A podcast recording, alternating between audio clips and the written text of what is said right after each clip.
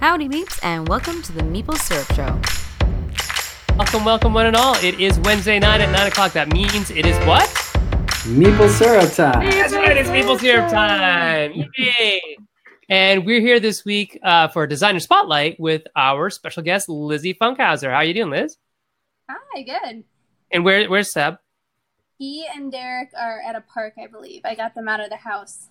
Oh, very smart, very I smart. That is very smart. Yes, it's very smart. I, I we appreciate that. Although we all, of course, love Derek and Seb. So, I mean, true, but he is a very noisy little toddler, so yeah, that's kind of how it goes, right?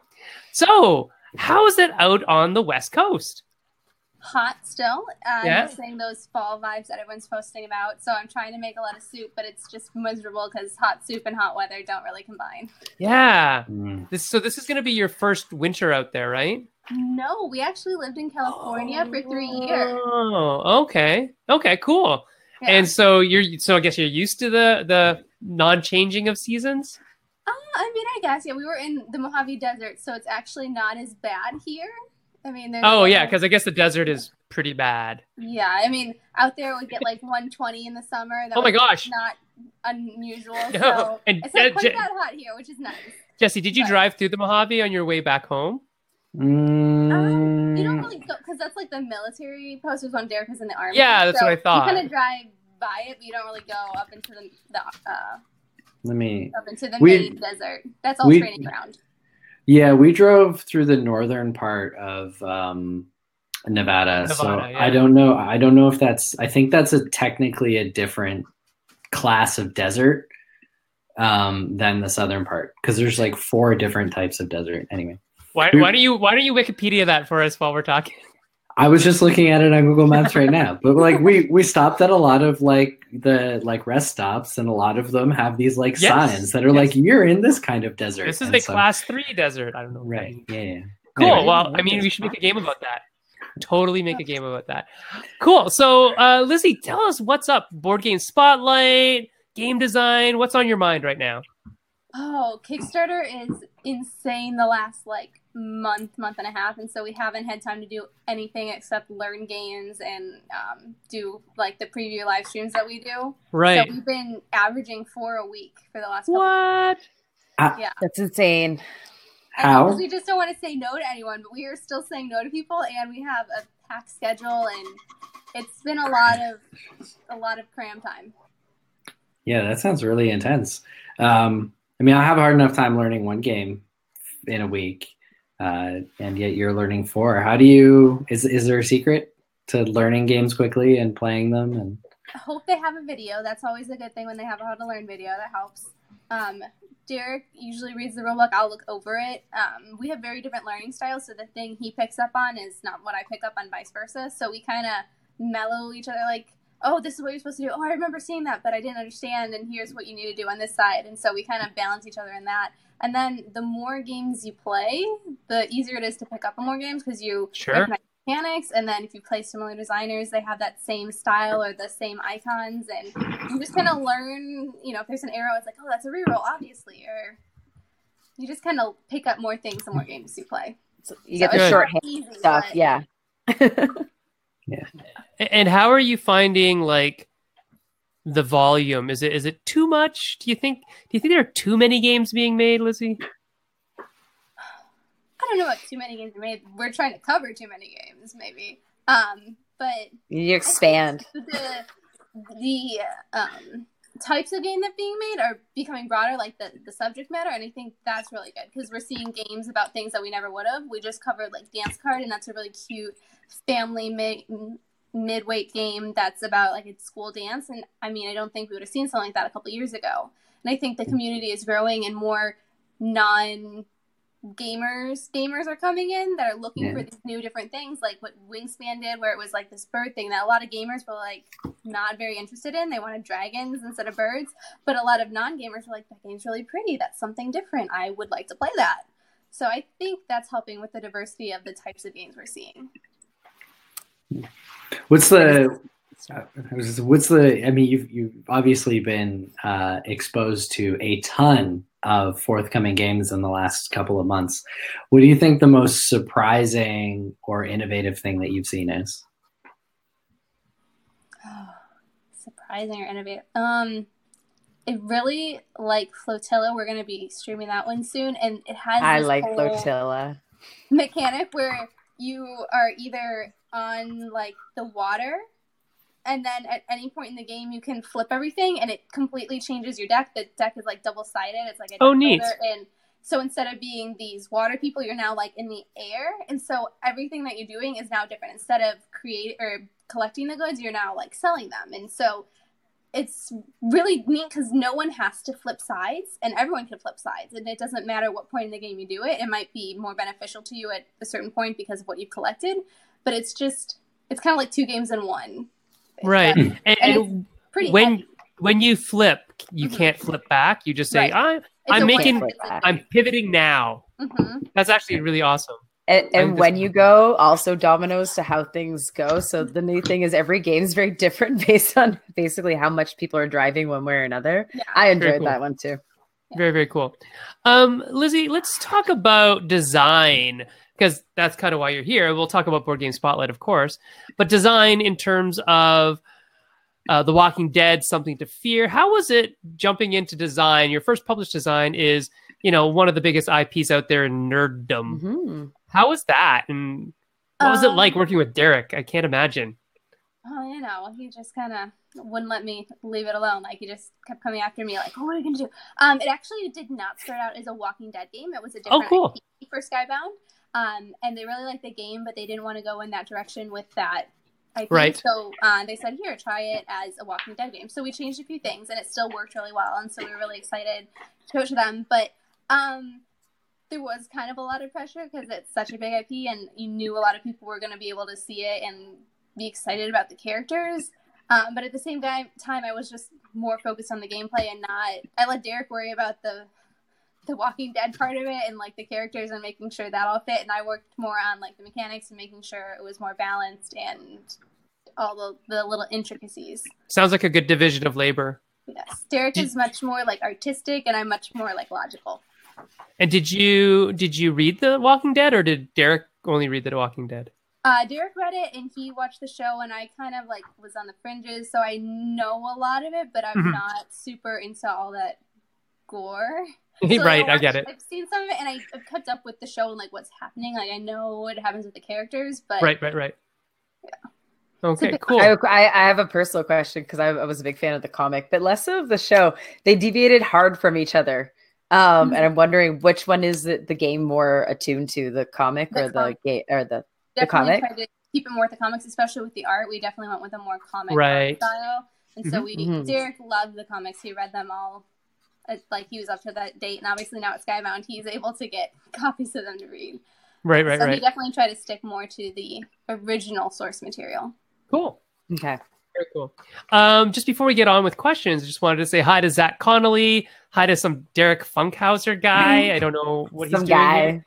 Hi to Shem Phillips. Uh, hi to Mike Pashal. Hi to Jason Miller. Uh, everybody that's here watching. Uh, if you have questions for Lizzy or the rest of the crew, please do put it in there. We do we've actually got have some questions. Go ahead, Jesse. Yeah, so Zach wants to know what you think the hot mechanism of 2020 will be. Ooh. Put on your predictor hat. Well, 2019 was definitely the year of the roll and write, so I think at least at the beginning of the year that momentum will still carry, and then it might switch into something like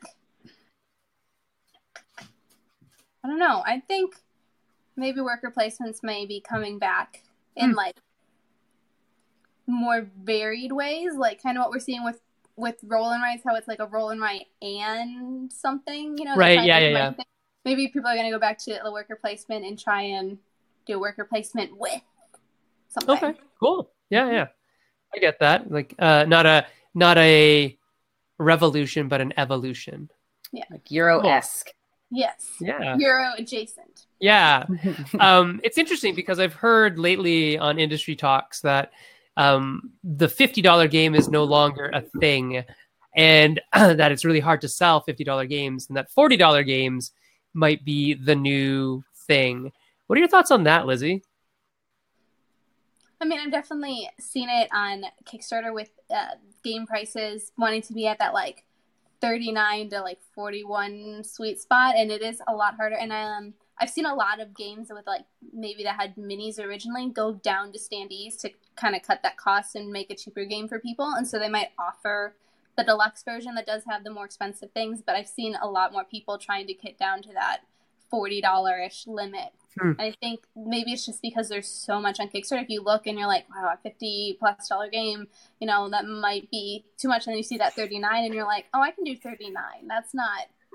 The psychology around pricing Yeah. is is ridiculous. It's, really actually pretty fun to study. grocery Yeah. stores are fantastic at it but that's Yeah. a big good point because you were just saying as you said like mass is starting to come more and more into the space and they're going to be really afraid of price points like that right because if you're not sure what game you're picking up and you're like you're not going to spend 70 bucks on that first one Right, or right, that's right. 60 well that's 70 for us because Yeah. it's 50 for you um but yeah uh, that's kind of the problem but if they see something that's maybe a bit more within a conventional price range what they're used to right because remember when they're going into a store they're picking up monopoly for like 19.99 or something Right? like, isn't that what a game is right and so it's i think we need to we're gonna have a lot of middle ground that i think will be interesting space to play in Yeah, I, I hope so. I, I know. Just thinking about the one of the last Kickstarters that we ran, which was uh, Complexity, that we were at this weird dollar value, like sixty nine or something like that, where it was Mm, like people are saying, "Well,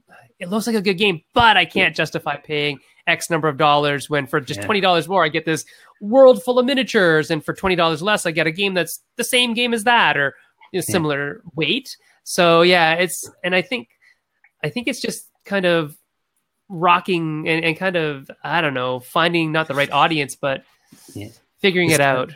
especially on Kickstarter too, right? Mhm. Um, and not and not to bring up the other Funkhouser, but he he did make a point in the chat that's relevant. point. Yeah, he said that there's he believes there's a no man's land between forty nine dollars and sixty nine dollars. Exactly what we talked Right. about, and Derek and I've talked about before with complexity that that is where it kind of sat, right? Yeah.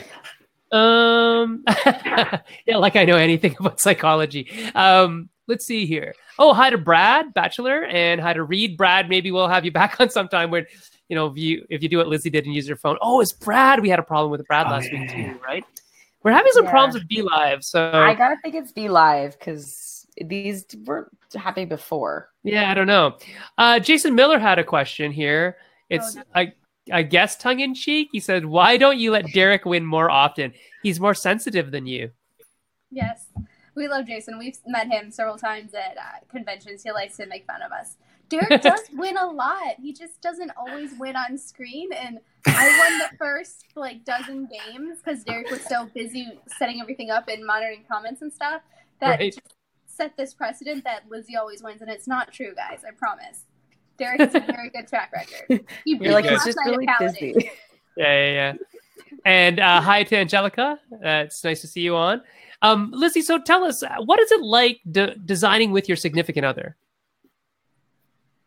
Um, it's a lot of trying to manage his expectations. He goes off and he's like, "Oh, this would be so cool," and I kind of have to be the bearer of bad news and say that's never going to work. Let's kind of bring it back down a little. Mhm. Um, but in the opposite, when I have an idea, he's the one who's like pushing me forward and really helps develop it out of me and be like, "Okay, well, what else do you want to add to this? What's your idea?" And he can take what's in my mind and put it down on paper. So we really do balance each other really well when it comes to designing. It's really a nice balance between us. That's awesome. Um, Yeah. It's fun. this is what Shem said. Lizzy is smart. Derek is pretty. We actually took a, a BuzzFeed quiz about who you are in the Big Bang Theory, and I got Leonard and Derek got Penny. So, so Shem is not too It far off. not I love it. That, that was a good off. assessment because it did say paraphrasing. He was pretty on. It was fun. and that was a while ago too. That- That wasn't just right now. Um, Angela Angelica said that you're getting pretty into hanging out with Canadians and playing Canadian games. Lizzy, what do you think of that? Do you like Canadians? I mean, my dad's side of the family, they came down from Canada. They're French Canadian, so I do have Canadian blood. I love hockey. I love maple syrup. I mean, y'all are great people. What's not to love? What's not to love? There you I go. mean, We've got we've got hockey and maple syrup. People, we're done. Yeah, I actually didn't know that. I, I usually know that about people when their families come down from Canada because for some reason they always like to tell me that, but I don't think you've ever told me that. That's really cool. it's So- several generations. Sure. And were they from like uh like the French side, like uh, Mhm. Quebec side? Cool. Yeah. Very neat. And what's your what's your dad's or family's last name then? Oh, his family's last name Manso. Okay, cool. Neat, neat, neat. Uh, another We have a question. new question. yeah. Um, so this one's saying, uh, what game would uh, you like to see an expansion for? And then the follow up is, is there any chance of uh, getting a Walking Dead Something to Fear expansion in the future? There is. We have been working on one. We have some ideas. I'm not gonna say any more than that because I don't know how much I'm allowed to say. Um, Yes. game that I would like to see an expansion for. Hmm. All my favorite games have expansions already. I could see like an Architects expansion, but I mean, he just came out with Paladin, so I mean.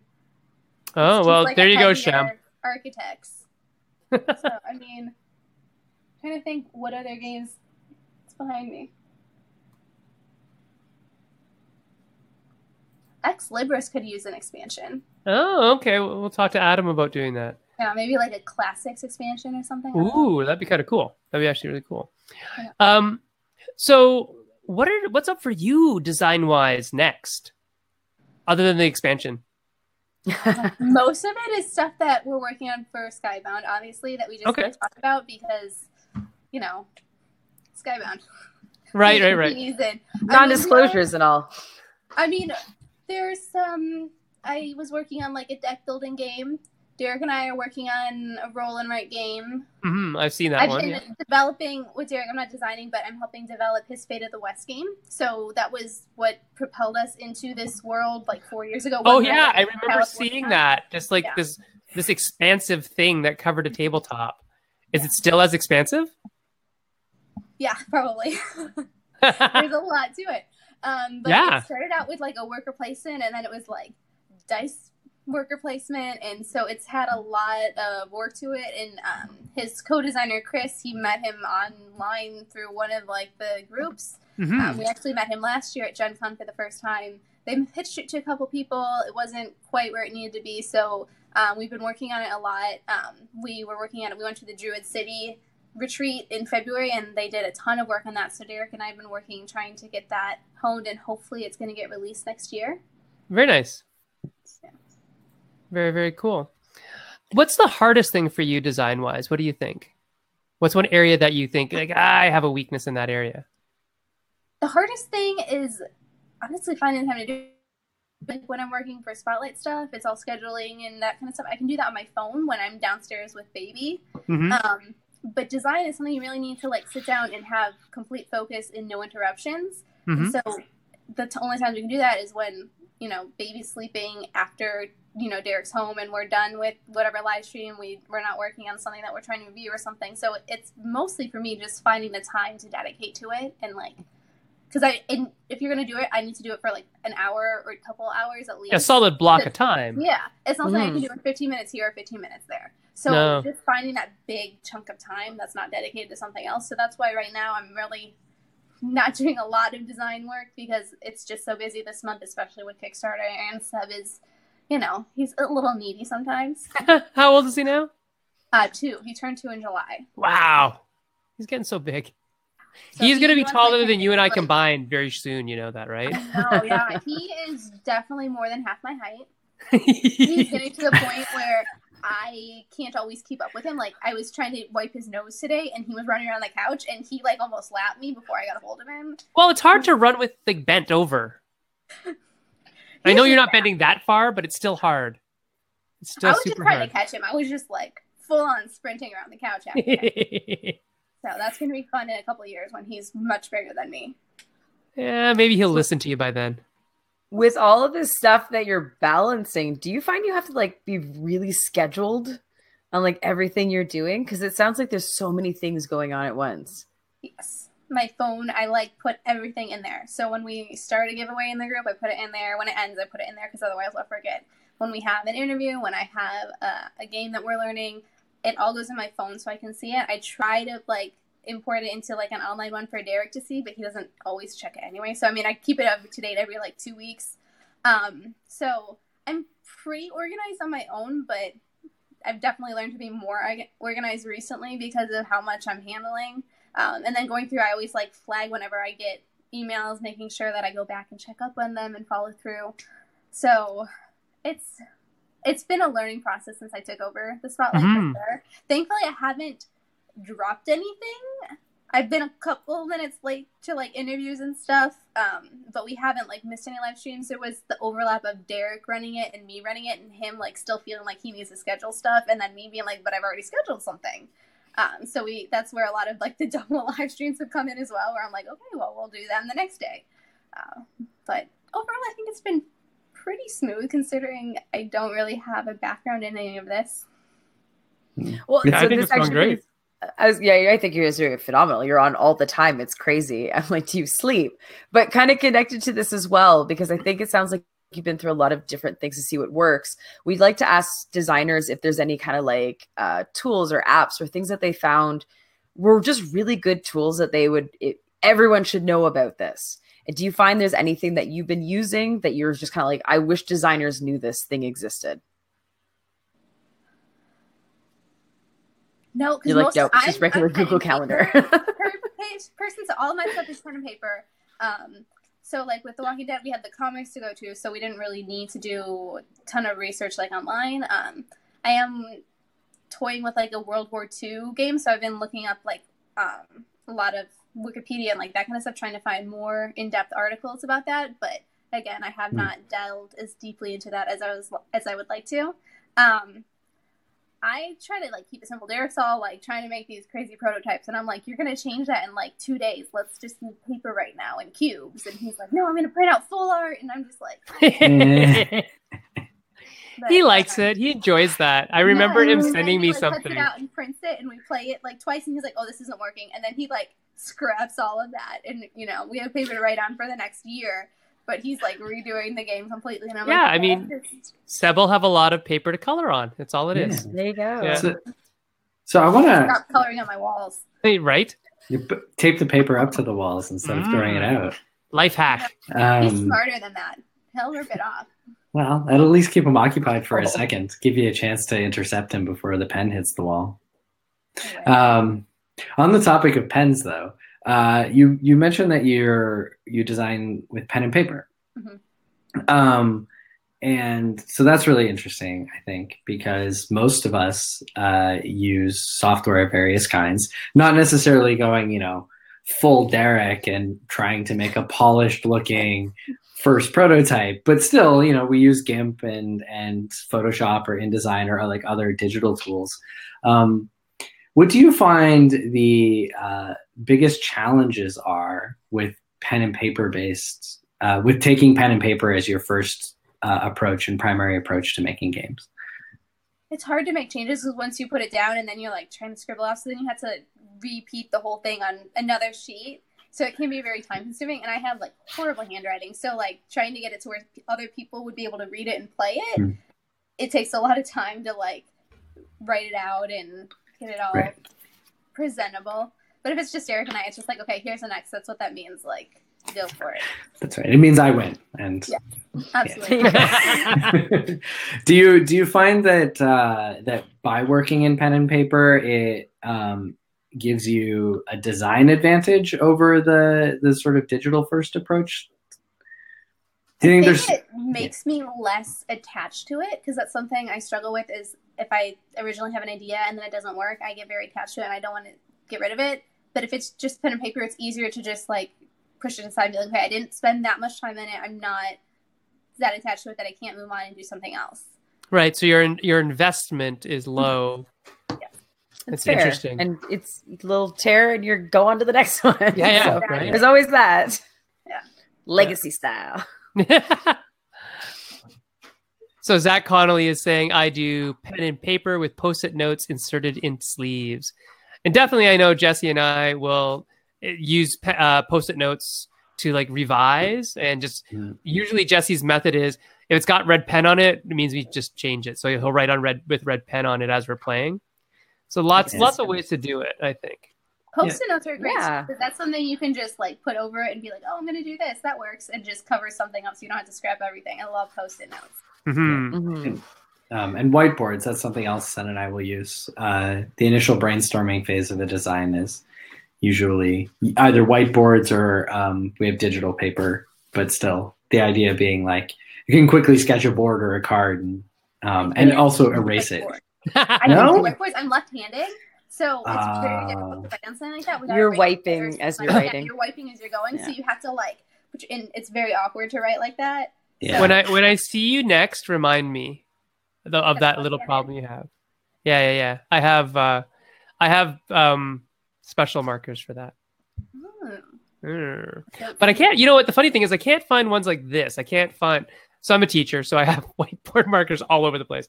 But I can't find big, thick ones. But I have really thin ones that Staedtler makes that are that require a lot of friction to take off. They're still dry erase, uh, but they don't rub off uh, when I write over when I drag my hand over it. I'm not left-handed, but I'm just messy.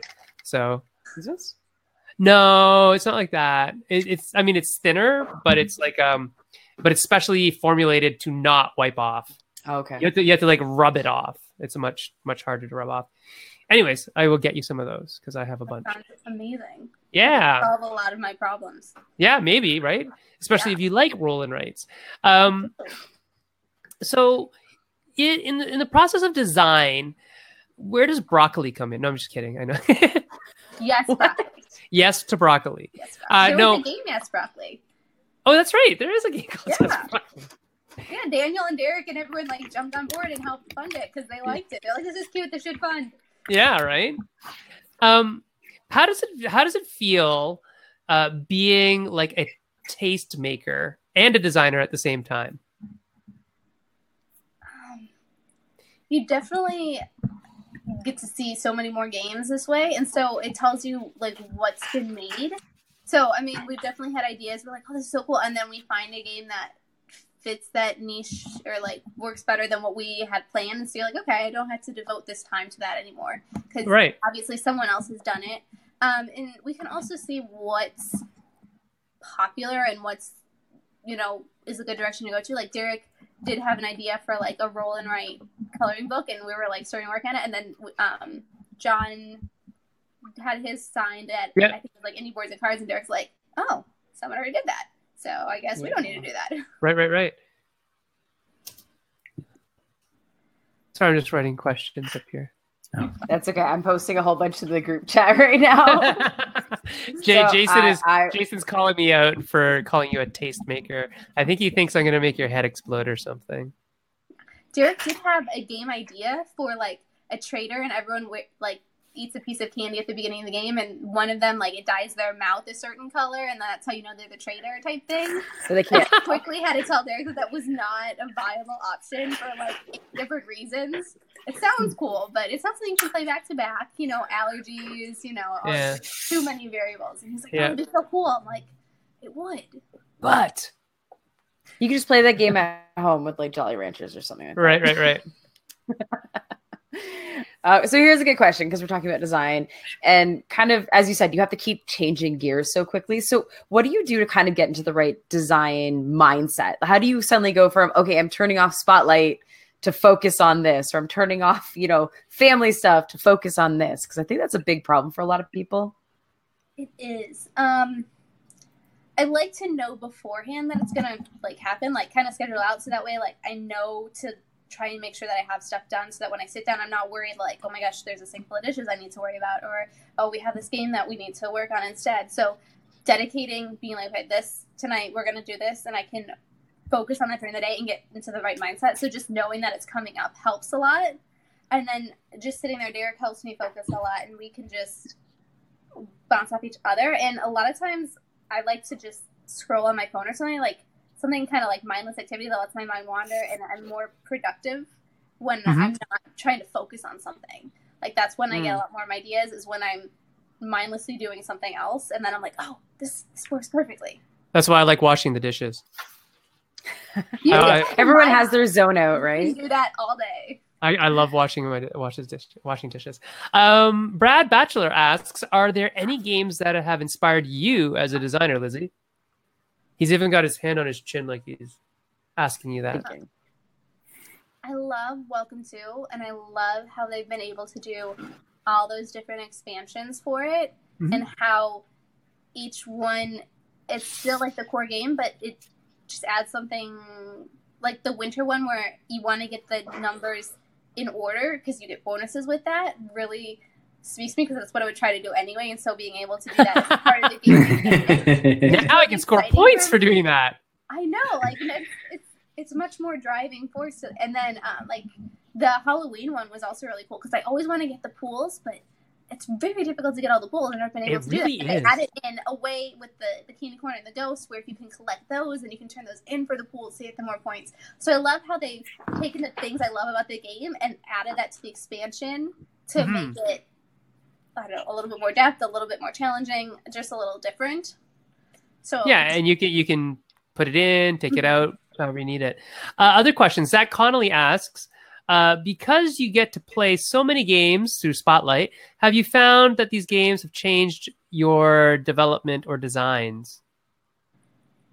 Um, occasionally we'll run across like a little mechanic or something that we really like, and we'll try and take inspiration from it. We don't want to like obviously you don't want to copy someone else's work, Mhm. so we try and use the games that we play as just like a okay, what really works, what do we like, and work from there. Um, I don't have any like specific examples because there's just so many. So many games, Yeah. right? But occasionally there's something that like you're like, oh, I really like this. I'm gonna write that down and remember that for later. It sparks. Yeah, Interest, it, it right? sparks Yeah. a, an idea, or maybe it's something that we can go back and be like, oh, we should do this. Yeah. movie."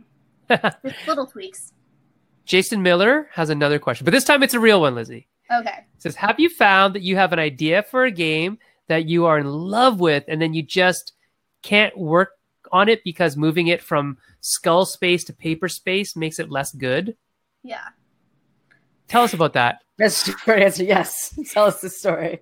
Well, there's uh, like the World War II game that I was working on. I really Hmm. have this cool idea, and it's it's. I want to focus on um, the women in America as the men leave and they take over Oh, that's awesome! like running the town, and so Mhm. it's like a different side of that because you know all the World War II are like war games. So I really wanted to focus on the women on the home front and how they took over the challenges of running everything without the men. right. That would be a good name for it. home front. Yeah, and the the idea I had for the game and when I was putting it on paper were very different. Like it turned into like a cooperative, and there was just a lot of stuff I didn't like, and I was like, I don't want a cooperative. I don't like. It was kind of going in um, uh, what's the word? Supernatural Hmm. like kind of like where they're like kind of protecting the town from like some outside force and i was like you know what no this isn't what i want i want it to be like more historical i want it to be them like the rosie the riveter type Yeah, yeah, yeah. thing or like the taxi driver i want to Mm-hmm. focus more on like the actual things that happened while the men were gone and what they were doing and taking over so like it's trying to see if i don't know if each person ha- should have a different job that they're trying to do mm-hmm. or if they should all be working on like the same thing if it should take place in a factory. So that's really the game that is like this puzzle in my mind that i'm trying to figure out how to get it into a working space. Right. Then are you the re- are- challenge? yeah, are you rebelling against cooperatives though because you don't want it to seem like, you know, women cooperate all the time or? No just because i don't prefer cooperative games so i want it to be a game that i absolutely love So And you're saying you want wanna it to be a game that you can beat Derek at. That's what you're saying. not be Derek, She wants to win. anyone. I just want to win. I it's less satisfying for me in a cooperative game. Sure, I get that. I want to beat someone. That's just, and I know there's lots of people that love cooperative games, and there's tons of great cooperative games out there, but it's just not my play style, and I don't want to design a game That's that's, not my play style. Fair enough. Fair enough. Mm. Jesse, what's on your mind, sir? Um, I got. I mean, there's a few things on my mind. Erica has dropped a lot of really interesting questions over here, and um, so let's just jump onto lots of different topics and have no continuity. Um, Oh well. you learn. You learn a lot of games. You um, do. Which means you have a lot of experience with good, bad, and ugly rule books. Oh, awesome question. Uh, what is a tip that you wish all rulebook writers new? It was like one thing that every rule book could do better. Or your checklist if you have all of them. There's a fine 10. line between being concise and being easy to understand. So Yes. just because using you can say it in a really small amount of words and it's really easy for you to understand, you're the person who either designed it or you're the person who has a really deep understanding of the game. So you're like, oh yeah, I can just condense it down to this and people will be able to understand it. And then someone who's coming in who has no experience with the game, who has no idea what the mechanics are or anything, is trying to read something and they're like, this isn't making sense. And maybe later on as they're playing the game, they see what you mean. But being concise doesn't always get your point across. So sometimes it Hmm. might be better to explain things out a little better. Mhm. Yeah. So what did we? We used to have a saying about concision. What was it, Jess? He's like, was that my saying? I don't know. I thought it was That's because what that I, I like. value I value concision a lot to the point where I think I get like what Lizzy is saying. I might cut out too many words. So it's like Mm. concision is the enemy of precision. I don't think that's what it was, but that sounds like it rhymes. I don't think that's right though. um, but yeah, no, Yeah, I, I totally agree. Audience is a big part of that too, right? It's like Mhm. what type of words you're using should resonate then with that audience. And conciseness Mhm. might only work with like heavy gamers that get all the shorthand of things. or that or that Like- have that have like the already in their mental space the what um what I've heard some people call hooks. Yeah, right. You can say like put a worker in a spot, and like like- there's there's a whole bunch of words in there that have much bigger meanings, in- Right. That had- you know, right? Anyway. We had someone Mhm. in the group today asking about Tableau, and they're like, "Is this a new thing? Have people that. been using this for years?" And like, they didn't quite understand what Tableau. Because if you're in the board game industry and you've been playing lots of games, you understand what that is. We use that in the Walking Dead: Land of Fear. But for other people, they're like, uh, "This group of cards in front of me? This is that what you're yeah, talking about?" You're We're like, "Yeah." tableau, Uh, right? Or or you were in drama because you created tableaus. Oh yes. Right? or is that maybe more of a Canadian thing because of the word? I'm not sure, but No, that I was the idea that's- of think that's a- freeze framing. I think it's a French thing, to be honest. okay. Uh, Seb says hi, by the way. Hi, Sebby. Hi, Seb. I spent all day with you. You're fine. Yeah, he's totally fine. Go play with Um, daddy. Mommy's busy. yeah, right. Fine. oh, just as a note, uh, I posted up on the Shop Talk page. If you want to go move to sunny California and live a couple hours, unfortunately, away from the Funkhousers, you too could be a senior game designer, game designer, or associate game designer at Renegade Games. They're hiring uh, in-house design, and um, I told Scott that while I liked uh, San Diego, um, my eldest son does not like tacos. So there's no way we can move to That San is- Diego. That is literally the only thing I already miss. The tacos. About living in California is Yes. the tacos. Seb for Oh. asks for tacos at least once a day. He'll ask for tacos for breakfast. So. I would ask for tacos for breakfast Yeah. if my tacos were like that. He gets it.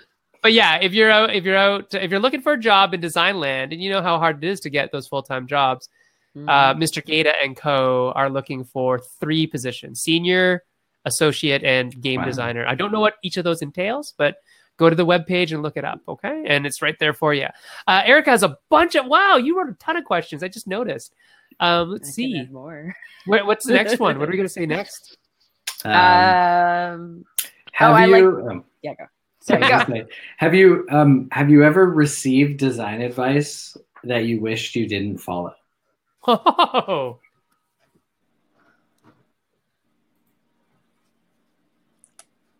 don't know.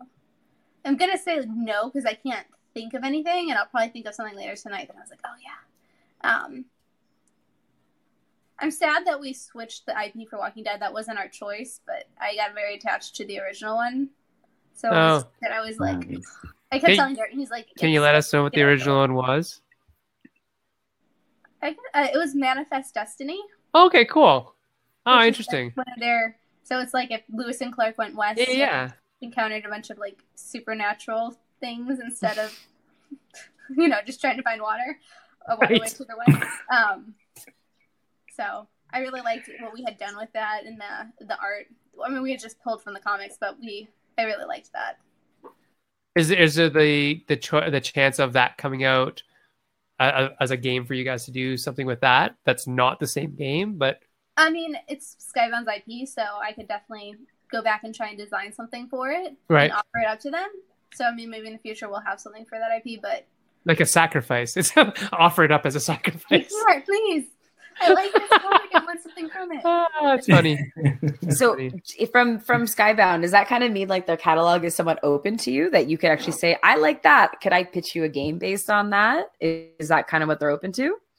I mean, yeah, like if I want to do anything with their anything from IP from their IPs, but they also get approached a lot by other people Mm. that are like, "Hey, "Why don't you make a game for this?" So that's a lot of why I can't talk about things because it's not always Skybound stuff that we're working on. For sure. other projects as well that we're bringing in.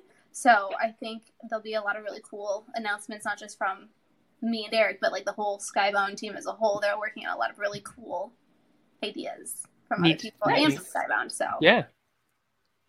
Cool. Erica, ask some questions that you posted in the other chat line.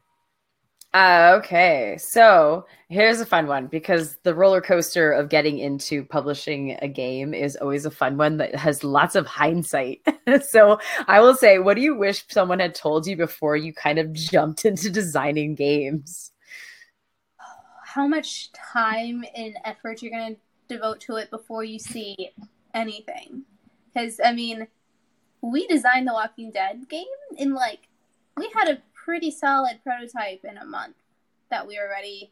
And then, I mean, taking art took a long time and then waiting till it got out. I mean, it's a grind. It's not something that's going to happen quickly. So if you're, mm-hmm. you want short term satisfaction of like having it quick turnaround, it's definitely not. It's gonna take ages longer than you ever assumed it would take, really. and I mean, seriously, the Fate of the West, Derek started working on that like four years ago. I remember like the night he came home and was like, I'm gonna design a board game and he got out his Catan pieces and was like doing all this stuff. And we started playing that and we played it a ton when we were at Fort Irwin and then I mean we're still working on it the whole time, but it's been four years of the same game. I would also say don't get sick. You, you have to be able to n- not get sick of playing your same game over and over. That's a really good one. That is- Don't get sick of your own game. That is one that's totally applicable to Erica right Or- now, too. or don't design games you'll get sick of. No, the hard part is depending on how involved you are. But yes, you must Yeah, love no. what you're doing. Yeah. if you're like after the second like playing and be like, oh man, I want to do something else, like probably not for you. Yeah. You're gonna be playing it over. I can't tell you how many times I've played Walking Dead. Probably like 150 at least. Honestly, mm-hmm. at PAX South this like in January, that's mm-hmm. literally what I did for three days was play The Walking Dead. Right. Yeah. Yeah.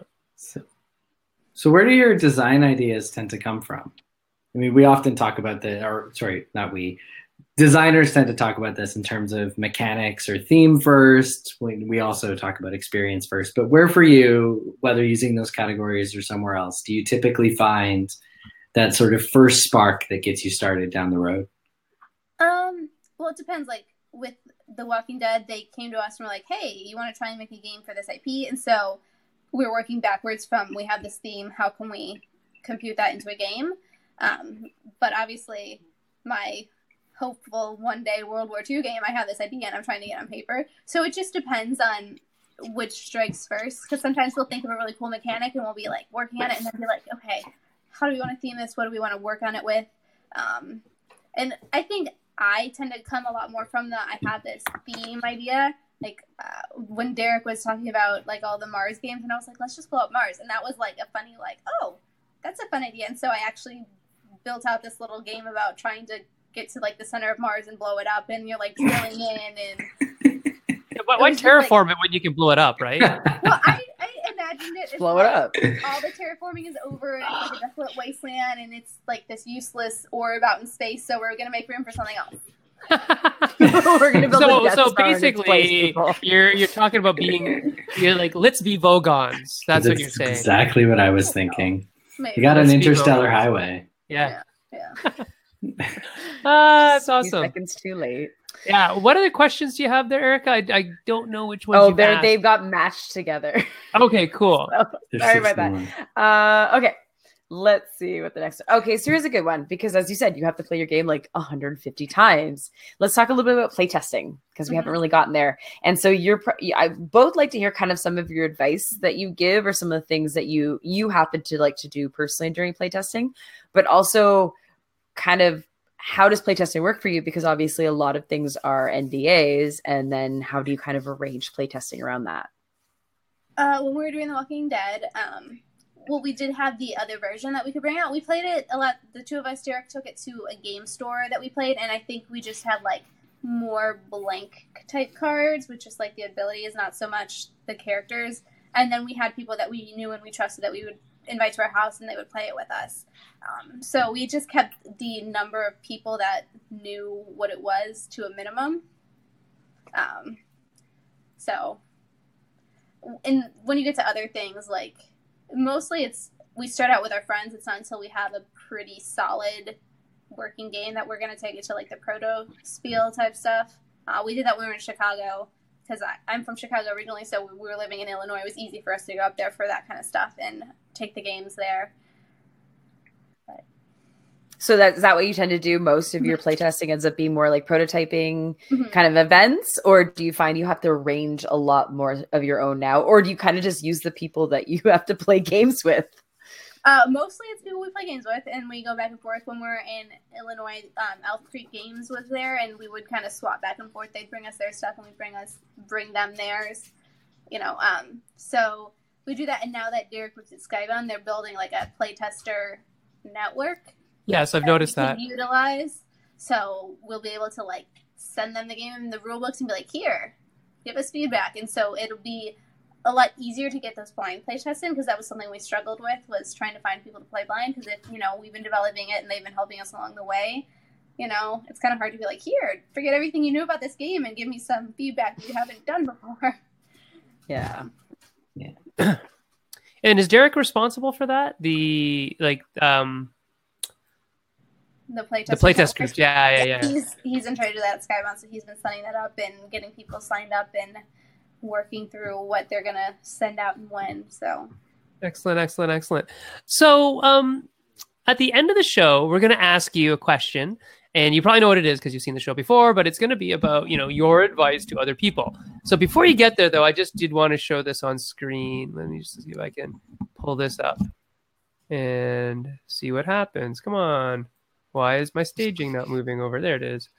I'm gonna see if I can Because Push BeLive doesn't like you anymore. I guess not, but um, I'm going to drop myself out of the picture here. And another picture will appear in his place. what does that say? Careers? Is Yeah. that the is that a job posting? Yes. Renegade Games Renegade Studio. Game Studios. All right, so plug for a job, guys. You can go work at Renegade Game Studios as a senior game Can't hear designer. guys anymore. Oh, uh oh, that pushes Lizzy out. They pushed everybody out. Oh, okay. We're just voices now. We're just voices now. Sad, make it go away. Sad. How does he make it go away? I do this. Okay. Aha. I did Did that. you lose Lizzy? No, we didn't lose Lizzy. She's still here. Okay. But let me just see. I got to get rid of this. And now we all go back to this arrangement. Very weird. Can you hear- we inverse. yeah, we, we reversed all positions now. We, we played a little bit of uh, musical chairs. But I just kind of wanted to talk about that thing. But I guess I can't show it and talk at the same time. I'll have to figure that It one out. There's over. a way. There is a way. I read. but I, don't read know it. I read it out loud, at least Right. partly. Oh, Oh no! oh, Lizzy fell. Ah. I think you might have broke her sound again. Oh, maybe I don't know. Maybe I did something. Sorry, Lizzy. Oh, see. But let's see. Okay, so commensurate job title, commensurate with experience. So I think they're looking for one of one of these roles, a senior or a game designer or associate. And so you get one of those roles. Um, in creative development in. San Diego. And here's Lizzy coming back. Okay, let's see.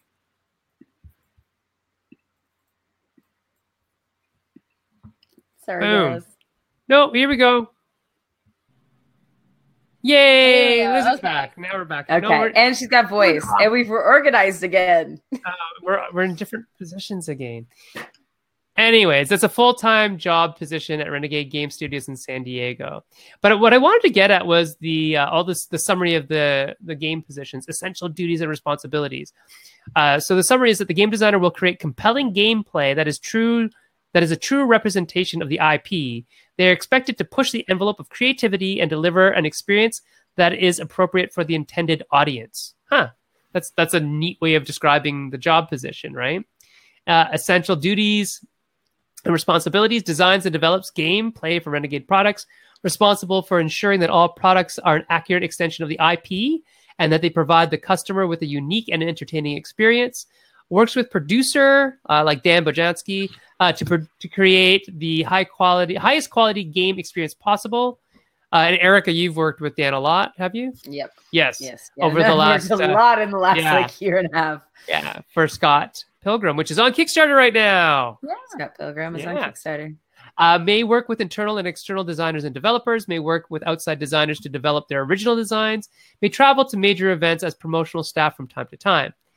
Um, and then uh, supervisory responsibilities. Game designers will have the opportunity to lead both long and short term teams, education and experience, uh, three plus years of experience with intellectual property development and game design. So there's a lot of stuff on here. Like there's more knowledge and skills here that we won't go through, but it's just interesting. Like I've never ever seen a game design job application uh, or list of skills. So it's just neat to see it up there. I think we're gonna see more of that. And We're like, I mean, I are hope so. I, I think we're gonna start seeing more and more Mm-hmm. versions of, let's say, a design studio that start to pop up in different ways. Hmm. Hmm. Hmm. Oh, Tim's here. Tim Devine. Uh, Hi. no, you didn't kick the guest. You. That was me making that was. Seb's fault.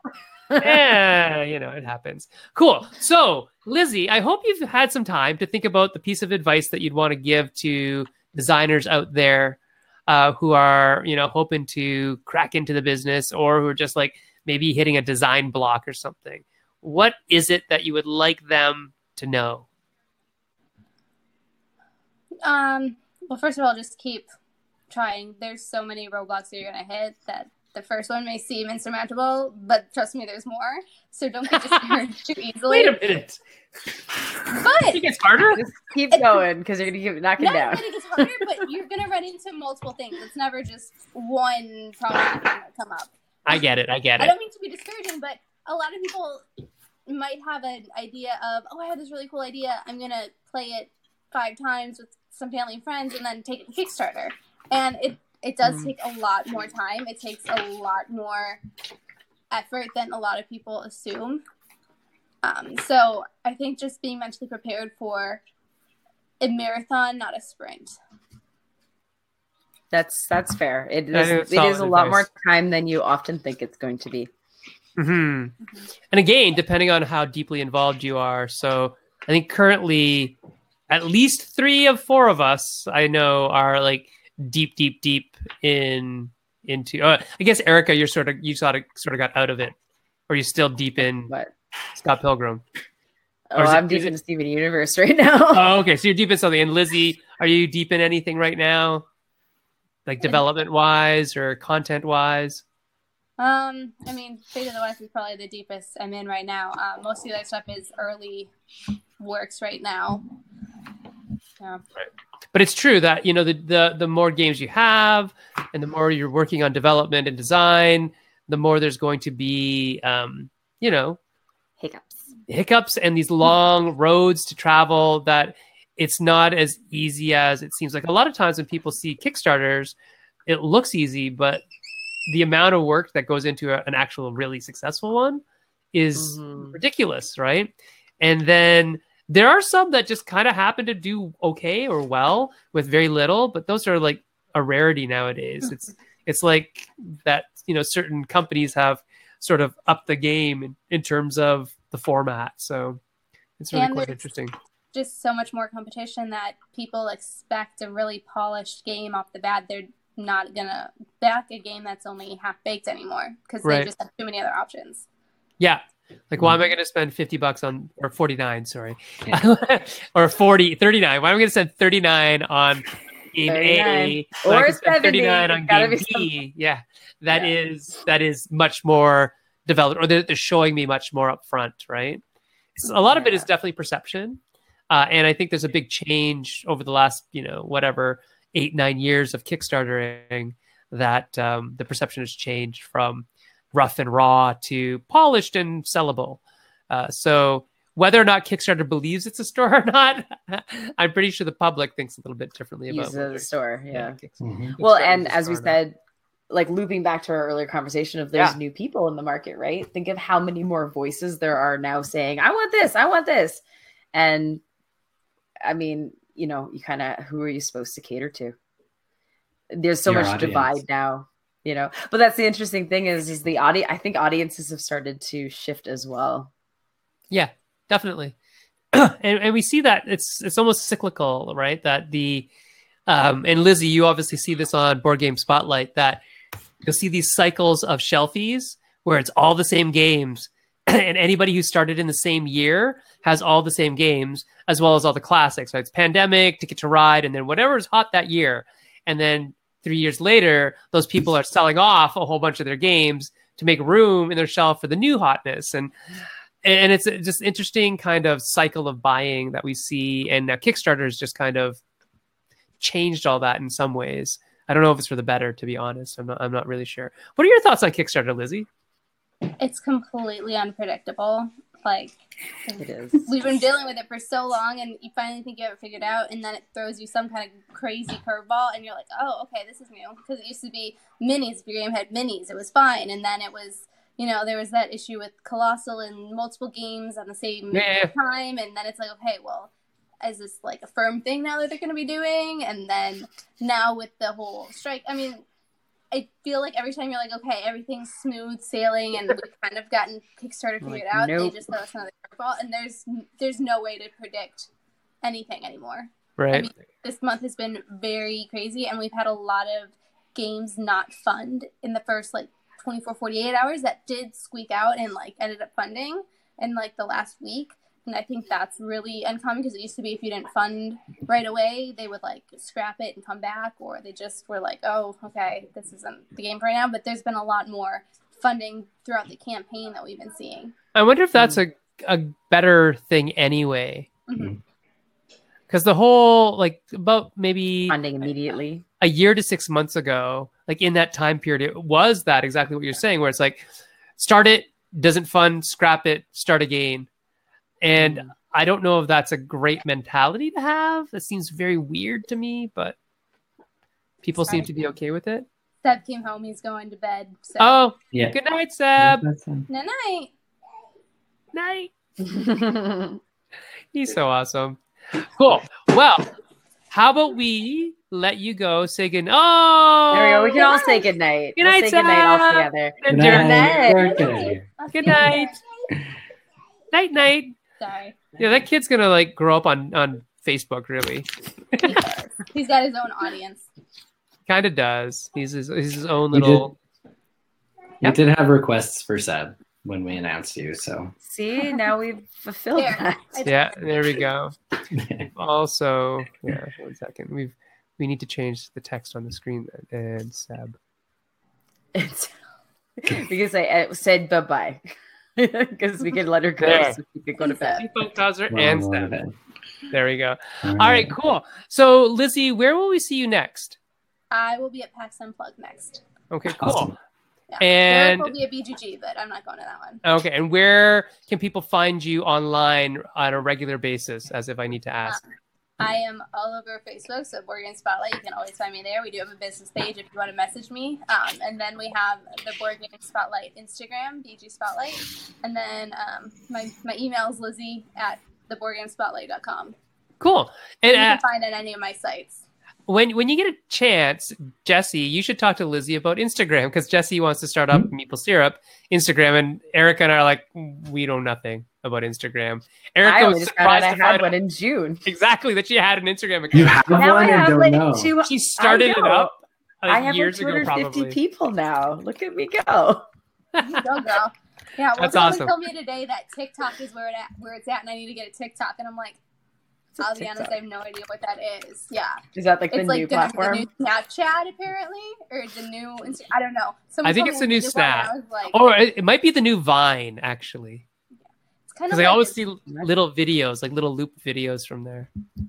it's it's a bunch of stuff. So I might have to make one eventually. I don't know. I'm not prepared to do that yet. Instagram is going really well, and I finally have it kind of like where I want it. So I don't think I want to start another thing. But I gotta keep up. Got to keep up. Cool. Uh, Jesse, where can we find you, sir?